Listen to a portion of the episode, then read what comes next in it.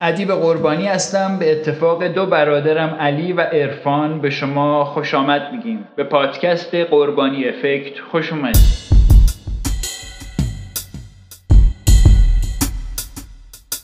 قربانی Effect. یه چی جالبی واسهتون تعریف کنم. از یکی از آهنگای جان لنون. سال 1979 جان لنون از گروه بیتلز توی آپارتمانش یه رکوردی رو ضبط می‌کنه.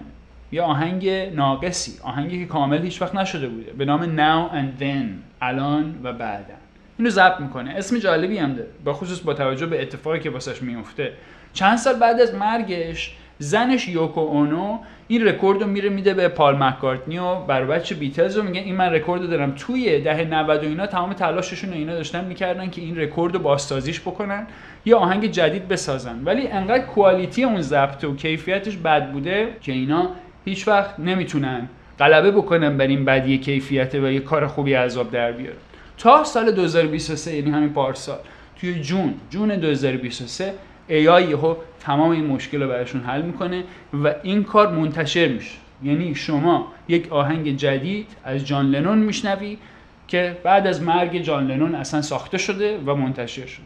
حالا این خیلی خوب چیز جالبی بوده و همه هم بودن که چه کار جالبی برای ادای احترام به جان لنون. و چه کار جالبی در استفاده از AI و ترکیبش با موسیقی. ولی از یه طرف یه دم از لحاظ اخلاقی به نظرشون میاد که این مشکل داره. چون که رضایت کامل اون هنرمنده درش دخیل نیست. یعنی ما نمی‌دونیم که راضیه یا راضی نیست از اینکه این کار دوباره سازی شده و منتشر شده و داره پول می‌سازه. قوانین کپی رایت در مورد موسیقی همینجوریش خیلی پیچیده است و خیلی زیاده و خیلی متنوع. حالا که AI اومده و این تجربیات هی داره بیشتر و بیشتر میشه آدمایی که تو موسیقی کار می‌کنن درخواستشون اینه که یه کاری برای قانونای اینا بکنن. اتفاقی برای این قوانین باید بیفته. این قوانین باید update بشه. چه کسی باید credit کارو اعتبار کارو بگیره؟ چه کسی باید پول کارو بگیره؟ این با اومدن AI خیلی پیچیده شده. خیلی همه گیرم هست. یعنی قبلا musician ا 90 درصدشون بدبخت بودن. الان 100 درصد اون 10 درصدی هم که موفق شده بودن و top industry و اینا اونا هم نگرانن. مثل زمان کووید شده که اومده بیرون و از فقیر تا پولدار همه نگران اینه که نکنه ما هم بمیریم. اینا هم الان این اتفاق افتاده که نکنه صنعت ما کار ما بمیره با این اتفاق و ما باید یه کاری بکنیم. با قوانین باید یه اتفاقی بیفته. اتفاقا به نظر من اونایی که توی لول های خیلی بالای صنعت موسیقی هستن و خیلی پولساز کارشون و خیلی معروف است و شنیده میشن اونا بیشتر توی خطرن. چون که همینجوریش شکل موسیقی که دارن می‌سازن box شده و طبقه بندی شده و مشخص هست. صنعتیه. خوراک AI برای اینکه دوباره سازی بکنه چیزی که دارن میترسن این که همین الان AI agent هایی هستن که دارن موسیقی می‌سازن. همینجوری میلیون میلیون دارن موسیقی می‌سازن و کاری که می‌کنن این که موسیقی های اینا رو analyze می‌کنن data شو می‌گیرن و طبق اون data شروع می‌کنن چیزهای مختلف ساختن و راهشون رو دارن پیدا می‌کنن و احتمالا خب مثلا از لابلای این همه آهنگی که دارن می‌سازن یه hit میاد بیرون. این مسیرها رو دارن پیش میرن. و حالا اونایی که توی رده های بالا دارن کار می‌کنن بیشتر توی چارچوبه بیشتر راحت تر واسه AI که یادش بگیره و کپیش بکنه. خلاقیت کمتری توش. برای همین خیلی ها معتقدن که یک بخش خوب دوره جدید این که ما آدمای خلاق بیشتری خواهیم دید که از چارچوب های معمول دور کارهای هنریشون و فراتر از چارچوبای معمول میره. در نتیجه می‌تونه چیزی اضافه بکنه به اثر هنر چیزی که ای آی نتونه انجام بده. در ادامه صحبتام و آخر این قسمت از پادکستمون یه سوال خیلی مهمی رو می‌خوام باهاتون مطرح کنم که این روزا خیلی توی اینترنت همه در موردش دارن صحبت می‌کنن و می‌خوان به یه نتیجه کلی برسن. ولی الان بریم سراغ علی. من یک تضادی احساس می‌کنم وجود داره در رابطه با AI و Large Language Model. و اون اینی که واقعا تکنولوژی خیلی مهمیه. ولی مشکلی که داره این که در حال حاضر اونجوری واضح نیست که شرکت ها چجوری می‌تونن از این پول در بیارن. الان مثلا شما اگر به شرکت های مثل اوپن ای نگاه کنید چند جور پول در میارن در حال حاضر؟ یک سری قراردادهایی دارن با مایکروسافت. مایکروسافت اوپن ای به سرچش اضافه کرده و یک مقدار پول میده بر اساس سرمایه گذاری که کرده. یه جوری دیگه که پول در میارن اینه که خود چت جی رو یه سیستمی داره که مردم هر ماه یه سری پول میدن مثلا 20 دلار پول میدن و می‌تونن استفاده کنن. و این براشون کار می‌کنه چون شرکتی هستن که شرکت کوچیکیه. یعنی شرکتیه که هنوز حالت استارتاپ داره. شرکت بزرگ و گسترده ای نیست. ولی اگر شما نگاه کنید ببینید شرکتی مثل گوگل این مزیت رو نداره. الان گوگل خیلی تکنولوژی AI قوی داره. ولی واقعیت قضیه اینه که اونجوری مشخص نیست که چجوری می‌خواد با این پول در بیاد. در حال حاضر اینا پول خیلی زیادی هم خرج می‌کنن. نه تنها پول اونجوری در نمیارن پول خیلی زیادی هم خرج می‌کنن. درسته که سهامشون بالا میره و خبرسازن و اعتبارشون بالا میره ولی در نهایت اگر شما نگاه کنید که خب با این تکنولوژی اینا چجوری می‌تونن پول در بیارن به اون وضوح نیست. و این مشکلی نیست که مثلا در سال اخیر ایجاد شده باشه. اینکه با large language model و Bard و اینجور چیزا. این مشکلی که اینا نزدیک یک دهه است که باهاش باورن. اینا تقریبا یک دهه پیش یه شرکتی خریدن به نام DeepMind DeepMind هم شعارش مثل Open این بود که بدون AGI یا Artificial General Intelligence ایجاد کنه. و کارهایی که انجام دادن تو این دهه خیلی کارهای جالب و مترقی بوده.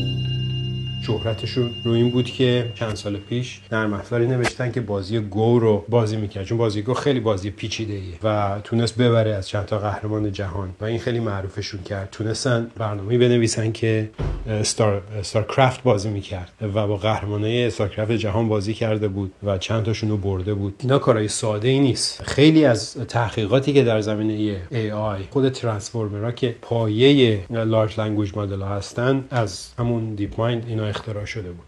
ولی مشکلی که دیپ مایند داره اینه که شرکتی که سودآور باشه به اون شکل نبوده هیچ وقت. اینا اخیرا فکر می‌کنم تازه بعد از مدت تونستن یک مقداری درآمد داشته باشن. به این شکل که الگوریتمایی نوشتن که پروتئین طراحی می‌کرده و اینا برای داروسازی استفاده میشه یعنی سری قراردادهایی بستن با شرکت های داروسازی و به این شرکت ها کمک می‌کنن که اینا دارو بسازن. این دارو اختراع می‌کنن با AI که کار بسیار سختیه. و تازه تونستن که مدار پول در بیارن. یعنی این تضاد وجود داره که شرکت هایی که می‌تونن کارهای به این پیشیدگی رو انجام بدن ولی این کارهای پیشیده به خودی خود توانایی مالی خیلی خاصی ایجاد نمی‌کنه. الان شما اگر نگاه کنید تنها شرکت هایی می‌تونن از AI استفاده کنن و پولی در بیارن که محصول دیگه ای دارن که بتونن از AI استفاده کنن تو اون محصول. مثلا شما فتوشاپ رو اگر نگاه کنید اخیرا ویژگی های اضافه کرده که خیلی ویژگی های خارق العاده و خیلی قوی هست در زمینه edit کردن عکس‌ها به طور مثال. ولی در نهایت پولی که در میارن هنوز روی اون قضیه است که این جزء مثلا فتوشاپ یا نرم افزارهای دیگهشون این feature ها داره استفاده میشه. این فیچرها به خودی خود حضور خارجی نداره که بتونه پولی ایجاد کنه. و این تضاد خیلی تضاد جالبیه به نظر من. فکر منو مشغول کرده.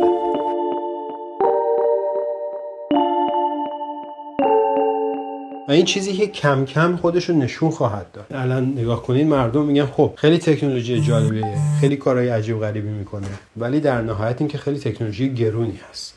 هم سخت افزار خیلی زیادی می‌خواد هم آدمای خیلی زیادی باید روش کار کنن. و آدمایی که روش کار می‌کنن خیلی آدمای گرونی هستن. مثلا researcher محققن ریاضیدانن. خب سوالی که می‌پرسن اینه که حالا چجور میشه با این پول در آورد یعنی مثلا شرکت گوگل شرکتیه که درآمدش از تبلیغات روی search یا مثلا ایمیل یا یوتیوب خب این feature هایی که اضافه می‌کنن با با large language model خب خیلی خیلی کارهای جالبی است ولی واقعا اونقدر می‌تونه پول ایجاد کنه پول بیشتری برای شرکت ایجاد کنه یا نه. و این سوالیه که برای من ایجاد شده جدید.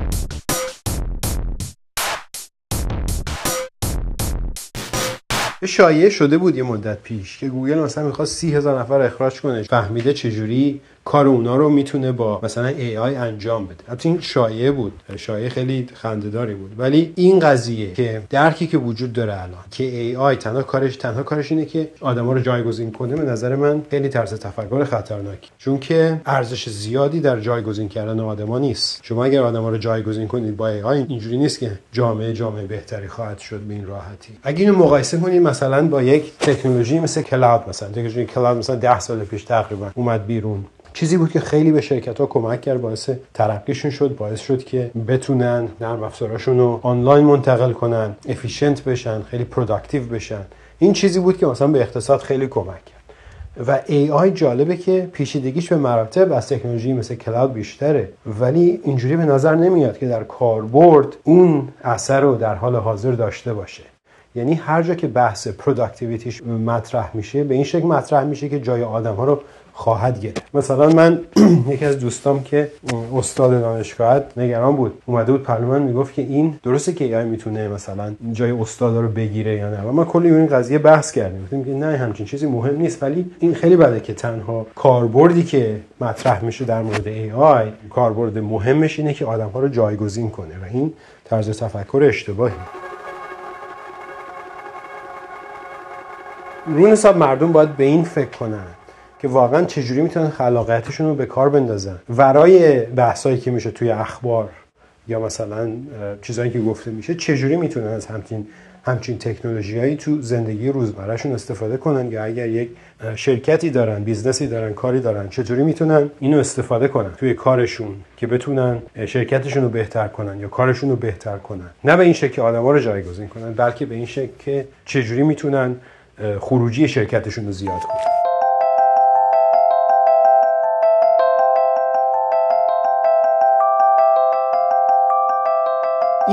تضاد از تضادهایی است که به قولن حالت بوم و باست ایجاد می‌کنه. یعنی اینجوری میشه. الان خیلی هیاهو زیاده و سرمایه گذاری زیاده. مثلا خیلی شرکت ها میان 20 میلیون دلار 30 میلیون دلار. مثلا دو تا آدم می‌تونن بیان مثلا 100 میلیون دلار یه دفعه سرمایه گذار پیدا کنن بهشون پول بده. ولی در نهایت بعد از یک سال دو سال اون سرمایه گذارا میان میگن خب شما چجوری پول در میارید؟ یا می‌تونید واقعا پول در بیارید با این و کاری که می‌کنید خیلی جالبه. مثلا تصویر ایجاد می‌کنید فیلم ایجاد می‌کنید. ولی با این میشه پول در آورد یا نه؟ و اگر نتونن پول در بیارن باعث میشه که شرکتشون ورشکست بشه. و اگر خیلی شرکت های AI به این شکل ورشکست بشن حالت باست ایجاد میشه. و کل صنعت زیر سوال میره. و این چیزیه که به این معنی نیست که تکنولوژی تکنولوژی ضعیفیه. نه برعکس خیلی تکنولوژی قوی جالبی هست. ولی کاربردش کاربردایی که داره زیاد پول در آورد نیست. اینو باید ببینیم چی میشه در سال آینده دو سال آینده به چه شکل خواهد بود. ممنون از علی. میریم سراغ بخش بعدی. ارفان برامون میگه از اهمیت دقت در نحوه استفاده از هوش مصنوعی در طراحی محصول و خصوص محصولات حساسی مثل محصولات جنگی. استفاده از هوش مصنوعی در محصولات یا خدمات اصولی داره که باید رعایت بشه. اینطوری نیست که بگیم خیلی خوب بذار تو این اپمون یه هوش مصنوعی هم بذاریم که جذابتر بشه قوی تر بشه. یا اینکه بگیم فلان شرکت داره از هوش مصنوعی استفاده می‌کنه. پس خیلی باید محصول خوبی باشه. به نظر من اینطوری نیست. باید به کاربرد هوش مصنوعی در محصولات با دقت فکر کرد. یه سری اصول فنی و مهمتر از اون اخلاقی رو رعایت کرد و خیلی مراقب بود که خرابکاری نشه. امروز راجع به یه مقاله می‌خوام صحبت کنم که در مجله وایرد نوامبر 2023 چاپ شده تیتر مقاله اینه Can Battlefield AI ever really be one of the good guys? آیا هوش مصنوعی در محصولات دفاعی یا جنگی از اون هوش مصنوعی خوباست؟ شما چی فکر می‌کنید؟ واقعا اگه قرار باشه ما از هوش مصنوعی مثلا در تانک یا موشک نقطه زن استفاده کنیم؟ چطور باید باشه که کنترلش از دستمون در نره؟ این موشکی که شلیک می‌کنیم خودش تصمیم بگیره شلیک شه یا ما ماشه رو بکشیم؟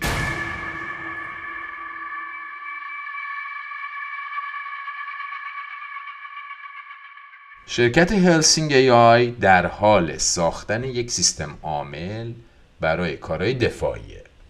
سیستمی که روش داره کار می‌کنه خودکار نیست و بیشتر وابسته است به تصمیمات انسانی. در واقع توانایی انسان رو قدرت تصمیم گیریش رو آگمنت یا تقویت می‌کنه. اتوماتیک نمی‌کنه همه چیو. ولی خب کارشناسا هنوز قانع نشدن. به نظر منم حق دارن که قانع نشدن. مقاله اینطوری شروع میشه. روی صفحه نمایشی که جلوی منه در دوردست تصویر یه رشته کوه. یه نقطه کوچیک زرد رنگ از گوشه بالا سمت راست نمایشگر با سرعت داره به سمت نیروهای نظامی من میره. من فکر می‌کنم این شی باید یه پهباد نظامی دشمن باشه ولی ممکنه یه پرنده باشه یا یه هواپیمای غیر نظامی باشه. خب این موقع است که از دوربین برده بلند می‌خوام که به من کمک کنه در عرض چند ثانیه به من یه سری اطلاعات میده.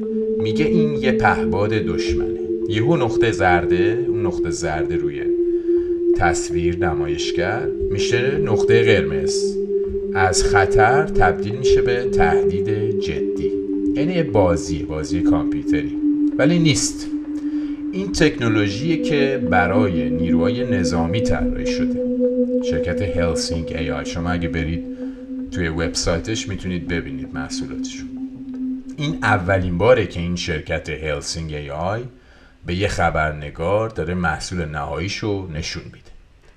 محصول اصلی Helsing AI داده های تولید شده توسط حسگرا و سیستم های تسلیحاتی استفاده شده در جنگ های مدرن رو در کسری از ثانیه پردازش می‌کنه بعدش الگوریتم نرم افزار این اطلاعات رو به سبک بازی های ویدیویی تصویر سازی می‌کنه و به صورت real time یا همزمان نشون میده.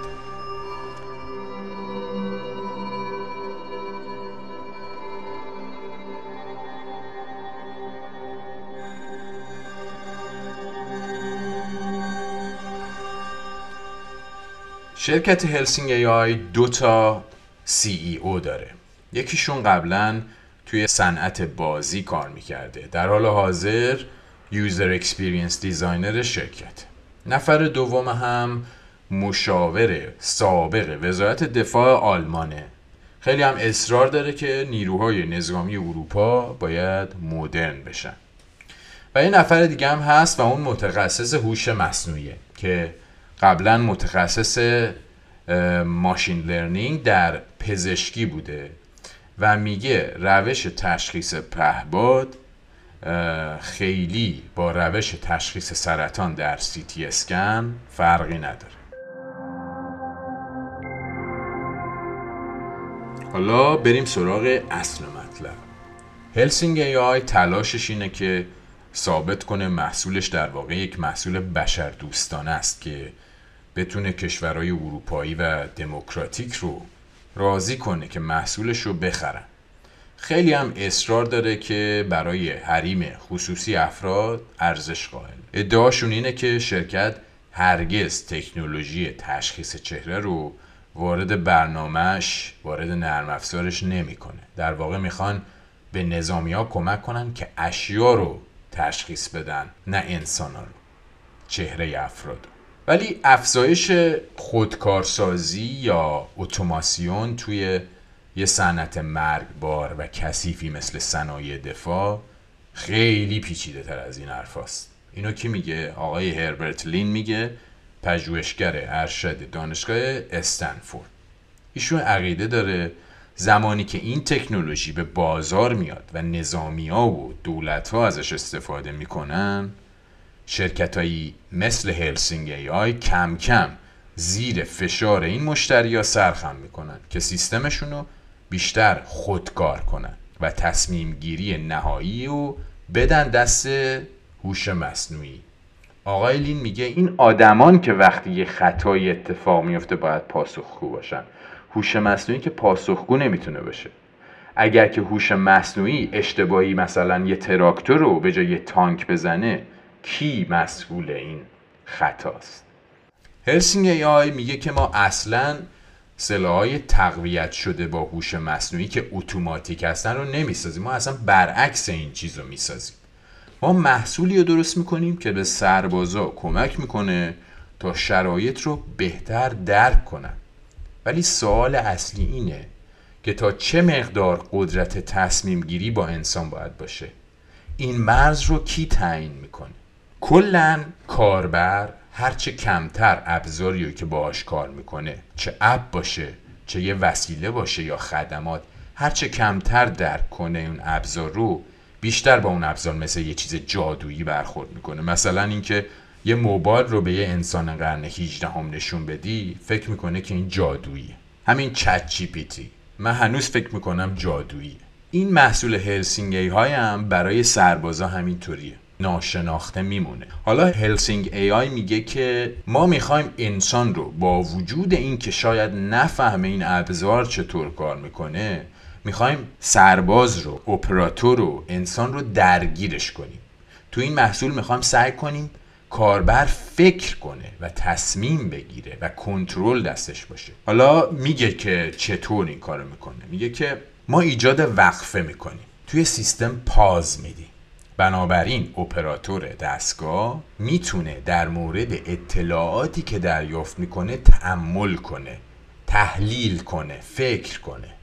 بعد نرم افزار می‌پرسه آیا مایلی توصیه هوش مصنوعی را دنبال کنید؟ مثل مثلا وقتی یه برنامه رو میبندی ازن می‌پرسه مطمئنی نمی‌خوای سیف کنی؟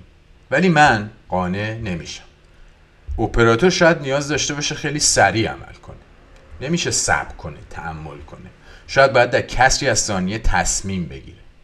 اون موقع انسان توانایی فیزیکیشو نداره که با این صورت تصمیم بگیره. هلسینگ ای آی تا حالا موفق شده چند تا قرارداد ببنده و همینطور هم داره استخدام می‌کنه. کلا هنوز در تلاشه که مشتری ها رو قانع کنه که از محصولش استفاده کنن. هنوز به اون مرحله تولید انبوه نرسیده. این محصولی که بهتون معرفی کردم یه مثال خوبیه که از AI در محصولاتمون چطور استفاده کنیم. ما باید بدونیم که کی از AI برای خودکارسازی تسکا استفاده کنیم یعنی اتوماسیون یا کِی ازش برای تقویت و کمک استفاده کنیم یعنی augmentation. designer ه که باید این مرز رو یعنی مرز بین اتوماسیون و augmentation رو بر اساس اصول اخلاقی و تکنیکی ترسیم کنه. حالا من سعی می‌کنم در قسمت های آینده در مورد اصول استفاده از هوش مصنوعی در محصولات یا خدمات و user experience اون براتون بیشتر بگم که با هم یاد بگیریم. ممنون از ارفان قبل از اینکه این اپیزود رو به پایان برسونیم من اون سوالی که می‌خواستم ازتون بپرسم و اینجا می‌پرسم و خوشحال میشیم که برامون بنویسید. سوالیه که خیلی تو فضای اینترنت داره پخش میشه و آدما در موردش دارن حرف می‌زنن. میگن موسیقی یه جور ابراز انسانی ابراز احساسات انسانیه دیگه. مثلا توش عشق هست نفرت هست و حسهای مختلفی هست. حالا اگر که شما یه قطعه موسیقی بشنوید و خیلی شما رو تحت تاثیر قرار بده یعنی اون ابرازها ابرازات احساساتی بر شما غلبه بکنه و یه حسی رو در شما ایجاد بکنه آیا واسه شما فرق داره اینو ای آی ساخته یا نساخته؟